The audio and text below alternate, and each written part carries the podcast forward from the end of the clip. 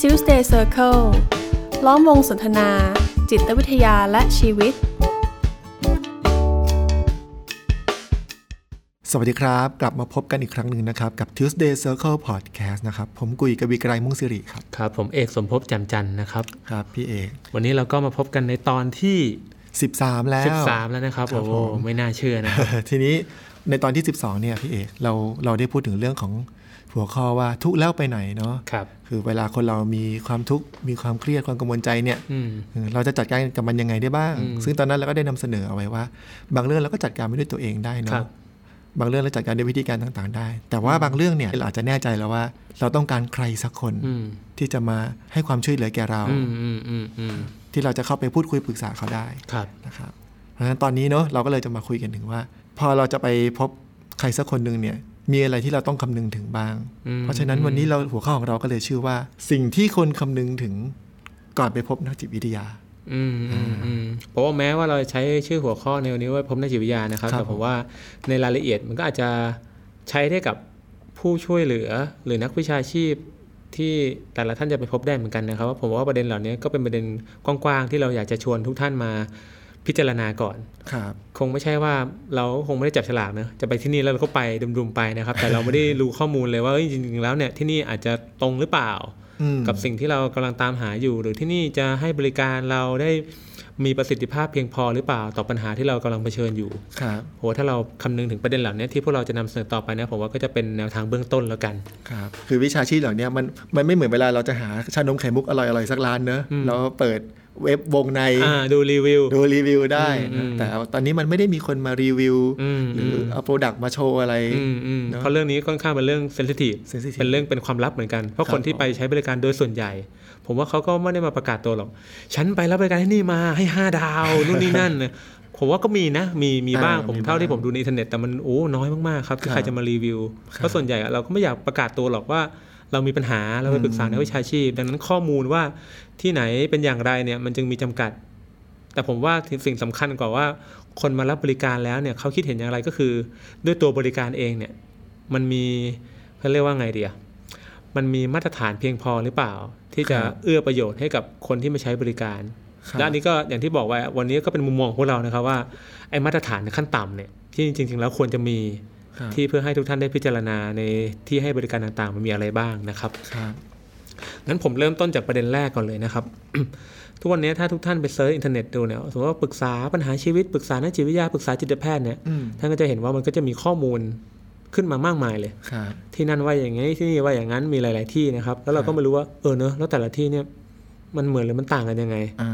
หรือเราจะรู้ได้ยังไง เอ ว่า อเอ้ยต้องไปที่นี่เหรอ ที่นี่แล้วมันดีเหรอ อืมอืมอืมเพราะว่าประเด็นแรกนะครับที่อยากชวนทุกท่านพิจารณาก็คือเรื่องวุฒิการศึกษา หรือเรื่องใบประกอบวิชาชีพนะครับเพราะบอกว่าอันเนี้ยมันคือตัวรับรองในเบื้องต้นเลยว่าคนที่กำลังให้บริการเราเนี่ยเขามีคุณสมบัติเขามีความสามารถเพียงพออ ม ที่จะให้บริการได้ ครับ ในคนที่เป็นนักจิตวิทยาเนี่ยผมว่าอย่างน้อยที่สุดก็คือคนที่จบทางด้านจิตวิทยามา อืม ในระดับปริญญาตรีซึ่งปัจจุบันเนี่ยก็มีทั้งปริญญาตรีปริญญาโทปริญญาเอก ครับ แล้วในคนที่จบจิตวิทยาเองนะครับมันก็มีหลากหลายสาขาครับ อืม แต่สาขาที่จะเกี่ยวข้องกับกระบวนการช่วยเหลือปัญหาทางด้านจิตใจโดยตรงเนี่ย ครับ ก็จะมี 2 สาขาหลัก อืม ๆ ก็คือสาขาที่เรียกว่าจิตวิทยาการปรึกษา ครับ นะครับแล้วก็สาขาที่เรียกว่าจิตวิทยาคลินิก อืม อืมสองสองสาขาเนี่ยเป็นสาขาที่ร่ำเรียนมา โดยตรงเกี่ยวกับการช่วยเหลือด้านจิตใจ ครับ อ่าอันนี้ก็เป็นประเด็นเบื้องต้นให้พิจารณาก่อนว่าโอเค ถ้าจะไปพบนักจิตวิทยาคำว่านักจิตวิทยาคือคนที่จบด้านจิตวิทยามานะ ครับ อ่าอย่างน้อยๆในระดับปริญญาตรีตามสาขาสองสาขาทั้งกล่าวเนี่ยโดยตรง แต่ก็ไม่ได้หมายความว่าโอเคบางคนอาจจะจบจิตวิทยาสังคม จิตวิทยาพัฒนาการ จิตวิทยาอื่น ครับ ๆ ไม่ได้หมายความว่าพวกเขาจะช่วยเหลือไม่ได้นะครับแต่ว่าที่ผมกำลังพูดก็คือโดยตรงคือสองสาขานี้ อืม เพราะปัจจุบันเนี่ยมันยังไม่ได้มีกฎหมาย ยังไม่ได้มีอะไรมาจำกัดว่าการให้บริการด้านการช่วยเหลือจะต้องเป็นของสาขานี้เท่านั้นอ่ามันไม่มีอะไรจำกัดแบบนั้น แต่ให้พิจารณาเบื้องต้นแล้วกันว่าสองสาขาหลักที่เกี่ยวข้องกับการให้ความช่วยเหลือคือสองสาขานี้ ครับ อืมแต่ว่าสาขาอ่าจิตวิทยาการปรึกษาเนี่ยก็ปัจจุบันเนี่ยก็ยังไม่ได้มีใบรับรอง ครับ ไม่ได้มีใบอนุญาตประกอบวิชาชีพมีแค่วุฒิการศึกษา อืม อ่าแต่ส่วนสาขาจิตวิทยาคลินิกเนี่ยเขาไปอีกขั้นหนึงแล้วก็คือเขามีใบอนุญาตที่เรียกว่าใบประกอบโรคศิลปะ ภายใต้กระทรวงสาธารณสุขนะครับก็คือนักจิตวิทยาคลินิกเขามีสิทธิ์ไปสอบ ครับ สอบเพื่อยืนยันว่าเออเนี่ยเขามีคุณสมบัตินะ ในการแบบทำงานด้านนี้อ่านะครับ ก็อยู่ภายใต้มาตรฐานตัวนี้ อืม นะครับ แต่ไม่ได้หมายความว่าเอ้ยงั้นนักจิตวิทยาคลินิกมีใบประกอบวิชาใบประกอบโรคศิลปะจะต้องไปหาในจิตคลินิกก็ไม่ใช่อีก ครับ นะครับเพราะใบนั้นเป็นแค่ตัวยืนยันเท่านั้นเองว่าเขามีคุณสมบัติ อืม อ่า ครับ แต่ในแง่ของการให้บริการอ่าผมก็ยั ค ง รับ เชื่อว่าในสองสาขาเนี่ยก็คือร่ำเรียนมาทางด้านการให้บริการ ครับ ด้านการช่วยเหลือมันเหมือนกัน แล้วก็มีการฝึกฝนที่เรียกว่าการ อินเทอร์นชิพอะไร อืมอื ต่าม ง อื ๆ ม เนาะ อันนี้เรื่องวุฒิก่อนในเบื้องต้นในในชั้นต้นนะครับ ก็คือหนึ่งคือคุณก็ต้องดูแหละว่า คนที่คุณจะไปพบเนี่ยเขาจบอะไรมา ครับ ถ้าพูดกันง่ายๆนะครับ เขาจบอะไรมาเขามีวุฒิการศึกษารับรองไหม ครับ หรือเขามีใบอนุญาตประกอบวิชาชีพรับรองหรือเปล่า ม โอเค ถ้ามีนี่ก็เป็นด่านที่หนึ่งเนาะที่เราจะมั่นใจได้ว่า คนที่เราจะไปคุยกับเขาเนี่ยเขามีคุณสมบัติเขามีความสามารถที่จะให้บริการเราได้ มีความสามารถที่จะช่วยเหลือเราได้ รวมถึงจิตแพทย์ด้วย ใช่ใช่ครับ อันนี้ได้รวมถึงจิตแพทย์ด้วยจิตแพทย์ก็คืออ่าแพทย์นะครับ ที่เขาเรียนจบแพทย์แล้ว 6 ปี แล้วเขาก็ไปต่อเฉพาะทางด้าน อืม จิตเวช ครับ อ่าคนนี้ก็จะเป็นจบมาก็จะเป็นจิตแพทย์นะครับ แล้วบางทีอาจจะมีคนสงสัยว่า เอ๊ะแล้วพอพอได้ฟังคลิปนี้ปุ๊บ อืม โอเค รู้แล้วแหละมีนักจิตวิทยาการปรึกษานักจิตวิทยาคลินิก อืม มีจิตแพทย์ ครับ แล้วแล้วเราจะเลือกใครดีในสามกลุ่มนี้ ถ้าเราอ้างอิงจากข่าวก่อนนะครับ ที่เราคุยกันในเทปที่แล้วเนี่ยก็คือถ้าเรารู้สึกว่าเฮ้ยปัญหาที่เกิดขึ้นกับเราเนี่ย มันมีเรื่องราวที่ชัดเจน คุณรู้เลยว่าเป็นประเด็นอะไรที่ทำให้เราไม่สบายใจอยู่ ครับ ผมว่าถ้าเราจะเริ่มต้นปัญหาในลักษณะนี้ด้วยการมาพูดคุยกับนักจิตวิทยาก่อน ครับ ก็อาจจะเป็นการเริ่มต้นที่เหมาะสม อืม คือคุณยังไม่ได้มีอาการ อืม ของของความเจ็บป่วยอ่า ครับ ที่มันมีระดับรุนแรงนั้นคุณอาจจะพบว่าตัวเองตัวเองเครียดแหละ ครับ แต่อาจจะมีปัญหาเรื่องการนอนอยู่บ้าง อืม อาจจะมีความกังวลใจอะไรเงี้ย ครับ อยู่บ้าง อืม แต่ทั้งหมดเนี่ยมันยังพอรับมือได้อยู่ อ่า แล้วคุณก็พอจะเห็นภาพว่าเฮ้ยเรามีความไม่สบายใจในเรื่องอะไรอยู่ ครับ อ่าการมาคุยกับนักจิตวิทยาก็อาจจะช่วยทำให้มันคลี่คลายประเด็นเหล่าเนี้ยที่เรารู้สึกว่าเรายังจัดการไม่ได้ อืม อ่าแต่ในทางกลับกันถ้าปัญหาที่เกิดขึ้นกับคุณตอนนี้คุณรับรู้ว่าโอ้โหอาการมันชัดเจนมากๆเลย ครับ คุณนอนไม่หลับมาสามวันแล้ว อืม โอ้คุณรู้สึกไม่อยากอาหาร คุณรู้สึกตอนเช้าเนี่ยไม่มีเรี่ยวแรงลุกจากเตียงนอนเลย อืม หรือแบบทั้งวันนี่มันแบบหมดอะไรตายอยาก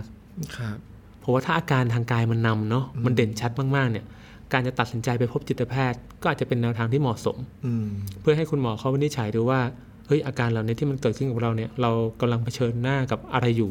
ครับ สิ่งที่มันเกิดขึ้นกับเรามันเรียกว่าความผิดปกติแบบไหน ครับ อ่าเพื่อที่หมอเขาจะได้วินิจฉัยแล้วก็จ่ายยาให้กับเรามาทาน อืม นะครับเพื่อทำให้อาการเหล่านี้มันลดน้อยลง ครับ อันนี้คือจุดตั้งต้นอย่างกว้างๆนะครับ แต่มันไม่ได้มีอะไรตายตัวว่า เฮ้ย มีอาการต้องไปพบหมอ หรือมีปัญหาประเด็นต้องไปพบนักจิตวิทยา ก็ไม่ใช่แบบนั้น อืม แต่ถือว่าเป็น เป็นจุดตั้งต้นน่ะคือ ครับ คุณมีอาการแล้วคุณอยากจะมาคุยกับนักจิตวิทยาก็ได้ อืม หรือคุณมีประเด็นแต่คุณไม่อยากคุยคุณอยากไปทานยาเลย เพราะคุณ ก็ได้ ข้ามช็อตไปเลย ก็ได้เหมือนกัน ครับ ก็คือมันขึ้นอยู่กับว่าเราต้องการอะไร อืม เราคิดว่าแบบไหนมันเหมาะกับเรามากกว่าณตอนนั้น ครับซึ่งในรายละเอียดตรงนี้ก็สามารถไปย้อนกลับไปฟังในตอนที่ 12ได้ อืม ได้ มันเป็น เนอะ ทางเลือกครับ ผมว่าเราต้องรู้ว่าเรามีทางเลือก ครับผม อ่าเราเลือกได้ว่าเรามีปัญหาแบบนี้แล้วเนี่ย คนที่เราจะพบเป็นใครบ้าง ครับ ผมว่าที่ผ่านมาบางคนอาจจะไม่มีทางเลือกเนาะรู้สึกว่าเอ้ยเรามีปัญหาแบบนี้ก็ไม่มีทางเลือกอื่นต้องเป็นจิตแพทย์อย่างเดียวหรือเปล่า อืม หรือเรามีปัญหาแบบนี้จะต้องมาคุยอย่างเดียวหรือเปล่า ผมว่ามันไม่ได้มีข้อจำกัดแบบนั้น ครับ เออ ที ดังนั้นในในประเด็นเรื่องวุฒิการศึกษาเรื่องใบอนุญาตประกอบวิชาชีพผมว่าในกรณีของแพทย์ ผมว่าไม่ค่อยมีปัญหาหรอก อืม มันชัดเจนก็คือแพทย์ก็คือเขาก็ทำงานอยู่ในโรงพยาบาล ซึ่งมันเป็นการรับรองในตัวเองอยู่แล้วนะฮะแล้วก็เขามีคลินิก มันก็มีใบอนุญาตอะไรที่จะจะก่อตั้งคลินิกอยู่แล้ว ครับ แต่พอพูดถึงนักจิตวิทยาเองเนี่ยมันมีหลาย ๆ ส่วนนะครับมันมีทั้งนักจิตวิทยาที่เขาทำงานอยู่ในโรงพยาบาล ครับ แต่อีกส่วนหนึ่งก็เป็นนักจิตวิทยาที่เขาให้บริการส่วนตัว ครับ จะเห็นนักจิตวิทยาเขาเปิดศูนย์บริการส่วนตัวเขาเปิดออฟฟิศส่วนตัวพวกเนี้ยเพราะว่ามันก็มีประเด็นที่ต้องพิจารณาเหมือนกัน ว่าเออที่เขามาเปิดเนี่ยเขาเขาจบมาโดยตรงหรือเปล่าเขามีวุฒิทางด้านนั้นหรือเปล่า หรือเขามีใบอนุญาตประกอบวิชาชีพหรือเปล่า ในกรณีของนักจิตวิทยาคลินิกอย่างนี้ยครับ ครับ ก็อันนี้เป็นประเด็นแรกประเด็นตั้งต้นที่อยากชวนทุกท่านพิจารณา แล้วประเด็นนี้ผมว่าถามได้นะครับ อืม ถ้าหากเราไม่แน่ใจว่าเฮ้ยอ่าวก็ฟังพอดแคสต์มาเขาให้ถามเขาให้พิจารณาแต่ว่าเราจะรู้ได้ยังไงล่ะเราไม่เราเห็นแค่ชื่อ ครับ เราไม่รู้ด้วยซ้ำว่าเขาเขาใช้นักจิตวิทยาหรือเปล่า หรือเขาจบมาจริงหรือเปล่าผมว่าเราในฐานะผู้รับบริการเนี่ยผมว่าเรามีสิทธิเต็มที่เลยที่จะถามนะฮะว่าคนที่เราจะไปคุยกับเขาเนี่ยไปรับบริการกับเขาเนี่ยเขาเป็นใครเขาจบอะไรมา อืม เขาจบสาขาไหนมาผมว่า ครับ ถามได้ อืม ครับ ครับ อันนี้เป็นประเด็นที่หนึ่ง ครับประเด็นที่หนึ่งแล้วนอกจากเรื่องของวุฒิแล้วเนอะทีนี้ก็จะมีเรื่องของประเด็นที่สองก็จะเป็นเรื่องของประสบการณ์ ครับครับ ใช่ไหมครับ ที่เมื่อกี้ผมพูดถึงว่าเออในการในการเรียนจิตวิทยามาเนี่ย เราก็ต้องมีการฝึกงาน อืม ฝึกงานนี้ไม่ใช่ฝึกงานเฉย อๆืม เป็นการฝึกงานที่อยู่ภายใต้การดูแล อืมอืม ของของคณาจารย์ที่มีคุณวุฒิ เพื่อที่จะฝึกฝนและขัดเกลาให้ตัวนักจิตวิทยาเนี่ยสามารถที่จะทำงานได้ได้จริง ครับ แต่ละสถาบันก็คงจะมีเกณฑ์ของการฝึกงานต่างกันออกไป อืมอืม นะครับ อืม แต่นี้พูดถึงประสบการณ์นอกนอกจากพูดถึงชั่วโมงบินของการทำงานแล้วเนี่ยก็ยังพูดถึงความสนใจเรื่องของปัญหาเนี่ยมันก็ถูกแยกออกเป็นหลากหลายเนาะบางคนอาจจะสนใจเรื่องของปัญหาที่พบในในเด็ก อืมในวัยรุ่น ในวัยรุ่น อืม ในคนทำงาน ครับ หรือแม้กระทั่งในเพศทางเลือก อืมหรือในผู้สูงอายุ หรือในผู้สูงอายุ ค ครั รับ บอืม เพราะฉะนั้นอย่างอย่างที่พี่เอกพูดถึงว่าเราสามารถถามข้อมูลจาก อืม ตัวนักจิตวิทยาได้ อืม ว่า อืม เขามีความสนใจหรือมีความเชี่ยวชาญชำนาญ อืม ในเรื่องใดเป็นพิเศษ อืมอืม หรือว่าถ้าเราถ้าเราให้ให้น้ำหนักกับกับเรื่องของชั่วโมงบิน อืม เราสามารถถามเขาได้อีกว่าประสบการณ์งานของเขา อืมเขาทำงาทำมานานมาน กี่ แค่ ปี ไหน แล้วเออ กี่ปี มีประสบการณ์ แล้ว ทำงานมากี่ปีแล้ว ที่ไหนบ้าง อืม อะไรอย่างเงี้ยนะ อืมอืม ตรงนี้อาจจะพอยืนยัน อืมอืม ก็ก็ก็ไม่ได้บอกว่าทำนานแปลว่าแปลว่าเก่ง อืมอืมอืม แต่มันพอจะเป็นเป็นข้อมูล ประกอบการตัดสินใจ ประกอบการ เน ตัด อะ สินใจของเราได้ อืมอืม นะครับ เพราะผมว่าด้วยธรรมชาติของงานอะไรก็ตามแล้วนะฮะ เวลาที่เราใช้กับมันมากขึ้นเนี่ย มันก็มีแนวโน้มที่ทำให้เราเชี่ยวชาญกับมันมากขึ้น ครับ แม้จะไม่เสมอไปก็ตาม ครับ ก็ถือว่ามันเป็นอีกอีกปัจจัยหนึ่งแล้วกันที่ให้ทุกท่านประกอบการพิจารณา ครับ นะครับนักจิตวิทยาที่เขาจบปโท ก็ย่อมมีชั่วโมงบิน ย่อมมีประสบการณ์มากกว่าคนที่จบปตรี ครับ นักจิตวิทยาที่จบปเอกก็น่าจะมีชั่วโมงบินมีประสบการณ์มากขึ้นมาอีกกว่าคนที่จบปโท ครับผม แล้วยังไม่รวมถึงเมื่อจบมาแล้วมาทำงานในภาคสนามอีก อืม ทำงานมาแล้วกี่ปีอีก คือ ครับ จำนวนชั่วโมงในการทำงาน มันก็ย่อมมีผลต่อฝีมือต่อ ครับ ประสิทธิภาพในการทำงาน แต่ในวงเล็บนะว่าไม่เสม อไปอ่าแต่ทุกท่านมีสิทธิ์ที่จะรู้มีสิท ครั ธิ์ บ ที่จะถามได้ ทำงานมาแล้วกี่ปี อ่า และทำงานในพื้นที่ไหน อ่าใช่ แล้วก็ เขาสนใจเรื่องอะไรเขาทำกับกลุ่มไหนเป็นหลักอะไรอย่างเงี้ยถามได้เลยผมว่า อืม นะครับ ครับ เพื่อประกอบการตัดสินใจว่าสมมติถ้าเราเป็นเป็นคนในวัยทำงานเนาะ ครับ แล้วนักจิตวิทยาคนนี้เขาถนัดในกลุ่มวัยรุ่นอ่ะ อืม มันก็อาจจะไม่ได้ตรงกับตัวไม่ได้ตรงกับเราหรือเปล่า อืม อ่าแม้ว่าโอเค ปัญหาในคนทำงานเขาจะคุยได้นะ แต่เขาเชี่ยวชาญวัยรุ่นมากกว่าอ่ะ ครับ เราก็ได้ประกอบการตัดสินใจว่าเอ้ยถ้างั้นไปหาคนที่เขาทำงานกับผู้ใหญ่โดยตรงหรือถนัดในปัญหาของวัยทำงานโดยตรง ครับ อย่างนี้ก็ได้อ่า ครับต่อไปเป็นประเด็นที่สาม โอเคนะครับเมื่อกี้ผ่านไปสองประเด็นนะครับเรื่อง ครับ วุฒิการศึกษาเรื่องใบอนุญาตประกอบวิชาชีพนะครับอันนั้นประเด็นที่หนึ่งแล้วก็ประเด็นที่สองเรื่องประสบการณ์ ครับ ในการปฏิบัติงานแล้วก็เรื่องความสนใจนะค ค รั รับ บ แล้วประเด็นที่สามต่อมาผมว่ามันก็สำคัญไม่แพ้กันนะครับ ในเรื่องของสถานที่ให้บริการ อืม ผมว่ากระบวนการที่เราไปรับบริการจากนักวิชาชีพเนี่ยมันเป็นกระบวนการที่ต้องการความต่อเนื่องเหมือนกันเนาะ อืม คือมันแบบไม่ได้เหมือนกับว่าเออไปครั้งเดียวแล้ว โอ้รู้สึกแบบจัดการทุกอย่างได้ ซึ่งมันอาจจะเป็นแบบนั้นก็ได้นะครับ ครับ แต่มันก็ไม่เสมอไป อืม เพราะกระบวนการโดยโดยส่วนใหญ่แล้วเนี่ยจำเป็นต้องการความต่อเนื่องที่เราจะค่อยๆเห็นความเปลี่ยนแปลง ค่อยๆ แก้ปัญหาที่มันเกิดขึ้นดังนั้นสถานที่ให้บริการจึงมีผลเหมือนกันว่า ที่เราไปไปสะดวกไหม ครับ เพราะในครั้งหน้าถ้าเราจะต้องมาอีกเนี่ย มันโอ้ถ้าแบบมันอยู่ไกลมากเนาะ ครับ แล้วเราต้องเดินทางไปอยู่บ่อยๆเนี่ยผมว่าเราอาจจะถอดใจไปก่อน อืม งั้นไม่ไปแล้วดีกว่า ต่อไปเดี๋ยวเจอฝุ่นอย่าไป เอ เล อย ไม่อยากจากบ้านเลยแค่นึกว่าโอ้โหจะฝ่ารถติดไปสามชั่วโมงเพื่อไปรับบริการนี่ก็โอ้มันไม่ไปละ ครับ เพราะว่างั้นมันก็สำคัญเหมือนกันว่าเออเนอะมันเป็นแหล่งให้บริการที่เราเข้าถึงมันได้ง่ายไหมมันมีข้อจำกัดมีอุปสรรคอะไรไหม ครับ หรือว่าถ้าคุณไปได้คุณไปได้เฉพาะตอนเย็นในวันทำงานอย่างเงี้ย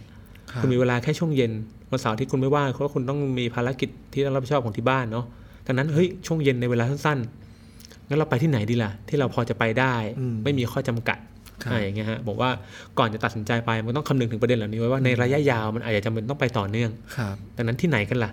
ที่จะทำให้เราสามารถไปต่อเนื่องได้ โดยไม่มีข้อจำกัด เพื่อให้ได้ประโยชน์จากการไปพบนักจิตวิทยาได้มากที่สุด อืมอืมอืมใช่ครับ แต่ปัจจุบันผมว่ามันก็จะมีบริการรูปแบบเนาะ ครับ ที่พยายามจะมาแก้ ลดข้อ ไข จำกัด ปัญหา นี้ ในเรื่องข้อจำกัดนี้ก็คือบริการออนไลน์ อืม งั้นคุณไม่ต้องอาวคุณเดินทางลำบากใช่ไหมงั้นคุณก็ไม่ต้องมา คุณโทรมาก็ได้ อืม คุณผ่านวิดีโอคอลก็ได้ หรือ ครับ ผ่านแชทก็ได้ ครับ นะครับอันนี้ก็จะมาลดข้อจำกัดตรงนี้ แต่มันก็จะมีข้อแตกต่างอยู่กับการมาพบหน้าเหมือนกันเนาะ ครับ ในประเด็นนี้ผมยังไม่อยากลงรายละเอียดผมว่าเดี๋ยวในจะมีเทปที่เราอาจจะได้พูดถึง อ่า อ่าความแตกต่างของการมาเจอนักจิตวิทยาแบบตัวเป็นๆนะครับ ครับ กับมาเจอนักจิตวิทยาที่ฟังแค่เสียงเขาหรือเจอเขาผ่านหน้าจอมันต่างกันยังไง ครับ อ่าแต่ว่าในเบื้องต้นผมบอกก่อนว่า ถ้าในกรณีสถานที่มีข้อจำกัดเราอาจจะพิจารณาเรื่องออนไลน์ ครับ นะครับเรื่องโทรศัพท์ หรือเรื่องการแชทอะไรเงี้ยเป็นทางเลือกได้ ครับผม อ่าแต่ถ้ามาเจอได้ผมยังแนะนำว่าการมาเจอตัวเนี่ย มันมีผลอะไรบางอย่างที่ที่มันมากกว่า อืม อ่าแต่มากกว่ายังไงนั้นเดี๋ยวขอเก็บเอาไว้ก่อน ให้เก็บไว้ เดี๋ยวค่อยมาอธิบายในเทปถัดๆไปนะครับ ครับผม นี่ก็จะเป็นอีกประเด็นหนึ่งที่ชวนพิจารณานะครับ ก็คือเรื่องสถานที่ในการให้บริการ ครับผม แล้วพอพูดถึงประเด็นเกี่ยวกับสถานที่แน่นอนว่าเราต้องปิดท้ายด้วยประเด็นเกี่ยวกับค่าใช้จ่าย ครับ ไม่ใช่ค่าใช้จ่ายการเดินทางอย่างเดียว แต่เป็นค่าใช้จ่ายในการรับบริการนี่แหละ เออเออเออ แน่นอนว่าอย่างที่บอกในเรื่องในเรื่องของสถานที่ว่าเอ่อการรับบริการเนี่ยมีแนวโน้มที่จะต้องมาพบกันต่อเนื่อง อืม และการพบต่อเนื่องก็แปลว่าต้องจ่ายต่อเนื่องด้วยเหมือนกั คน รับครับ ครับเพราะฉะนั้นก็ต้องคำนึงตรงนี้ด้วยว่าเราไหว อืม ที่เท่าไหร่ยังไง อืม หรือว่าเราจะใช้สิทธิ์การรักษาในรูปแบบไหนได้บ้าง อย่างบางคนมีบัตรทองมีประกันอะไรต่างๆ ที่ครอบคลุมเรื่องของการดูแลเรื่องนี้ ครับ ก็อาจจะอาจจะเป็นตัวที่ชี้นำว่าเออไปรับบริการในในสถานที่ไหนจากคนกลุ่มไหน อืมอืม ส่วนคนที่ไม่ได้มีสิทธิ์ในตรงนั้น เราก็ต้องมาดูว่าเอ่อแหล่งบริการแต่ละที่เนี่ยคิดค่าใช้จ่ายยังไง อืมอืม บางทีอะที่นี่คิดราคาเท่านี้ เราคิดว่าโอเค ไปพบครั้งหนึ่งไหวน่าจ่ายได้อะไรเงี้ย อืม แต่ว่าถ้าเราต้องพบกัน 6 ครั้งละ อืมอืมอืม คูณ 6 เข้าไป ครับ อย่างเงี้ยครับอาจจะไม่ไหวก็ได้ อืม อย่างเงี้ยครับ อืม แต่ว่าถ้าสมมติว่าสุดท้ายแล้วเราพบว่าเออเราเราไม่มีกำลังที่จะใช้จ่ายตรงนี้เลย แต่เราต้องการความช่วยเหลือจริง อืม ๆ มันก็ยังมีบริการของหน่วยงานอื่น ๆ ที่เหมือนกับเป็นเป็นอาสาสมัคร อืม ที่จะมาดูแลเรื่องนี้ได้เหมือนกัน อืมอืม แต่ว่าแน่นอนว่าการบริการที่มีข้อจำกัดเรื่องค่าใช้จ่าย มันก็อาจจะมีข้อจำกัดในเรื่องอื่นๆด้วยเช่นกัน อืมอืมอืมครับ อย่างเช่นกลุ่มกลุ่มคนที่จะเข้าไปหาคนตรงเนี้ยอาจจะเยอะมาก อืม การที่เราจะไปต่อเนื่อง หรือเราจะได้เวลาตามที่เราต้องการ หรือว่าได้ปริมาณ อืมมันอาจจะยากหน่อย ได้พบเจอตัวอย่างเงี้ยก็ ครับ อาจจะยากหน่อย อืมอืคมรับ ครับ ผมว่าค่าใช้จ่ายเนี่ยมันก็ขึ้นอยู่กับเราไปหาผู้ให้บริการที่สถานที่ใดด้วยเนาะถ้าไปหน่วยงานของรัฐ มันก็อาจจะถูกน้อยนะครับ หรือถ้าบางคนมีสิทธิ์เบิกได้ก็อาจจะไม่ต้องเสียอะไรเลย ครับ ในขณะที่ไปหาหาอ่าผู้ให้บริการที่เป็นเอกชนอ่าค่าใช้จ่ายก็จะสูงขึ้นมานะครับ แล้วก็จะมีอีกกลุ่มหนึ่งเป็นผู้ให้บริการที่ฟรีเนาะที่ไม่มีค่าใช้จ่าย แต่ก็จะมีข้อจำกัดอย่างที่พี่กุยว่าไว้ ครับ นะครับผมว่าอันนี้ก็ต้องคำนึงตามความเหมาะสม อืม ก็ลองเช็คดูก่อนก็ได้นะครับ ว่าสถานที่ที่เราจะไปเนี่ยเป็นผู้ให้บริการที่ตรงกับที่เราต้องการหรือเปล่า ถ้าเราไปโรงพยาบาลของรัฐ แต่เราอยากคุยกับนักจิตวิทยาเฮ้ยที่นั่นมีนักจิตวิทยาให้เราได้คุยหรือเปล่า หรือไม่มี ครับอืม เพราะปัจจุบันเนี่ยก็ไม่ใช่ทุกที่ที่มีนักจิตวิทยาให้พูดคุย ครับ อ่าแต่จิตแพทย์เนี่ยอาจจะมีเนาะในโรงพยาบาลใหญ่ๆ โรงพยาบาลจิตเวชอ่าโรงพยาบาลใหญ่ๆที่มีแผนกจิตเวชเนี่ย ครับ ยังไงก็มีจิตแพทย์ หรือโรงพยาบาลเฉพาะทางด้านจิตเวชเนี่ยยังไงก็มีจิตแพทย์อยู่แล้ว แต่โดยโดยตัวงานของของจิตแพทย์บางทีเขาไม่มีเวลาพูดคุยนะ อืม อย่างละเมื่อวานเนี้ยผมเห็นเพื่อนผมที่เป็นจิตแพทย์อะ อืม รับเคสไป 197 ราย วันเดียว วันเดียว เพื่อเป็นเป็นจิตแพทย์ที่ต่างจังหวัด อืม เพราะฉะนั้นเราเอา 197 มาหารจำนวน หาร ชั่วโมง จำนวนชั่ว ทำ โมง งาน ไม่มีเวลาคุย ครับ นะฮะแต่ก็ไม่เป็นไรนะ ถ้าเรารู้สึกว่าปัญหาของเราเนี่ยมันคือเรื่องอาการ อ่า คุณอยากได้รับยาคุณมุ่งมาหาจิตแพทย์ก็โอเค ครับ แต่ถ้าคิดว่าเอ้ยอยากเจอนักจิตวิทยาต้องเช็คก่อนละว่าเอ้ยที่ไหนมันมีบ้าง หน่วยงานของรัฐที่เราจะไป มีคลินิกด้านให้คำปรึกษาที่เราจะไปคุยกับนักจิตวิทยาได้หรือเปล่า ครับ อ่า หรือการไปพูดคุยในที่นี้ต้องผ่านกระบวนการอะไรหรือเปล่าต้องเจอแพทย์ก่อนหรือเปล่าผมว่า แต่ละที่มีในมีรายละเอียดของมันให้ให้ได้ตรวจสอบก่อน ให้ได้ ครับ ให้ได้คำนึง ครับ อ่าให้ได้เช็คข้อมูลก่อนนะครับ แต่ผมอาจจะไม่ต้องลงรายละเอียดแต่ละที่เป็นยังไงผมว่าอันเนี้ยทุกท่านไปศึกษาเพิ่มเติมแต่ว่ามันมีประเด็นก่อนว่า ไม่ใช่ทุกที่นะ ครับ ที่มีครบทั้งนักจิตวิทยาทั้งจิตแพทย์ บางที่มีเฉพาะจิตแพทย์อ่าก็มี ครับ นะครับหรือหน่วยงานของเอกชน อันนี้ก็ข้อจำกัดอาจจะลดน้อยลง อืม อ่าก็นักจิตวิทยาก็จะมีหลากหลายในปัจจุบันนะครับที่ให้บริการ ครับ แบบ private practice อยู่ก็คือให้บริการส่วนตัว อืม อ่าเราไปพบได้เลยนัดเวลาที่เหมาะสมได้เลย ครับ หรือจิตแพทย์ที่เขาเปิดคลินิกข้างนอกเนาะ อืม ก็ไม่ต้องไปต่อคิวในโรงพยาบาลก็ไปตามเวลาที่เราสะดวก ครับ แต่ในส่วนนี้ก็จะมีค่าใช้จ่ายที่เพิ่มมากขึ้น อืม อืมก็เสียเงินมากหน่อยพูดง่ายๆเนาะ ครับ แล้วก็อีกส่วนหนึ่งเป็นส่วนสุดท้ายก็เป็นบริการฟรี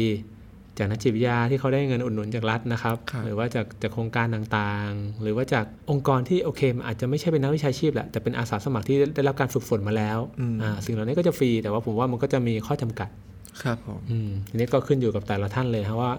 สะดวกแบบไหน ครับผม แต่ประเด็นนี้ก็ต้องคำนึงเหมือนกันเพราะว่าในระยะยาวแล้วเนี่ยเราจำเป็นจะต้องอย่างที่บอกอะครับว่าปัญหาบางอย่างมันไม่ได้แบบคุยปุ๊บแก้ได้ปั๊บเจอปุ๊บแก้ได้เลย มันก็ต้องใช้เวลาเหมือนกัน ครับ เออแล้วเวลาที่มากขึ้นก็เท่ากับค่าใช้จ่ายที่มันมากขึ้นด้วย ครับ อืม คือเราคง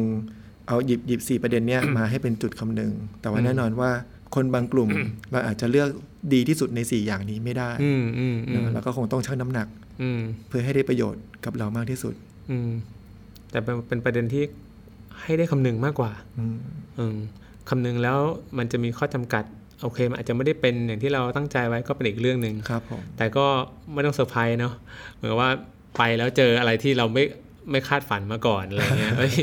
อยากจะไปคุยทำไมไปแล้วไม่ได้คุยอ๋ออา ก็เพราะว่าเราไปเจอกับนักวิชาชีพที่เขาอาจจะไม่ได้ให้บริการรูปแบบนี้อ่า อืม หรือทำไมไปแล้วมันแพงจัง ครับ อ่าอย่างเงี้ยฮะถ้าเราศึกษาข้อมูลมาก่อนเราจะพบว่าเออเนอะ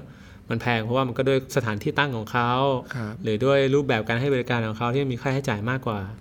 ครับ ครับ อย่างน้อยก็ไปด้วยความเข้าใจ อืม ไปด้วยการเตรียมพร้อมไว้ก่อน อืมอืม ครับอย่างที่เอกบอกจะได้ไม่เซอร์ไพรส์ อืมอืมดังนั้นก็ใน 4 ประเด็นนะครับ ทั้งเรื่องของวุฒิการศึกษา เรื่องของประสบการณ์ เรื่องของสถานที่ แล้วก็เรื่องของค่าใช้จ่าย ครับผม นะก็เป็นประเด็นตั้งต้นให้ทุกท่านได้พิจารณาก่อนตัดสินใจจะไปเข้ารับบริการ ครับผม นะครับ โอเคงั้นในเทปนี้เราก็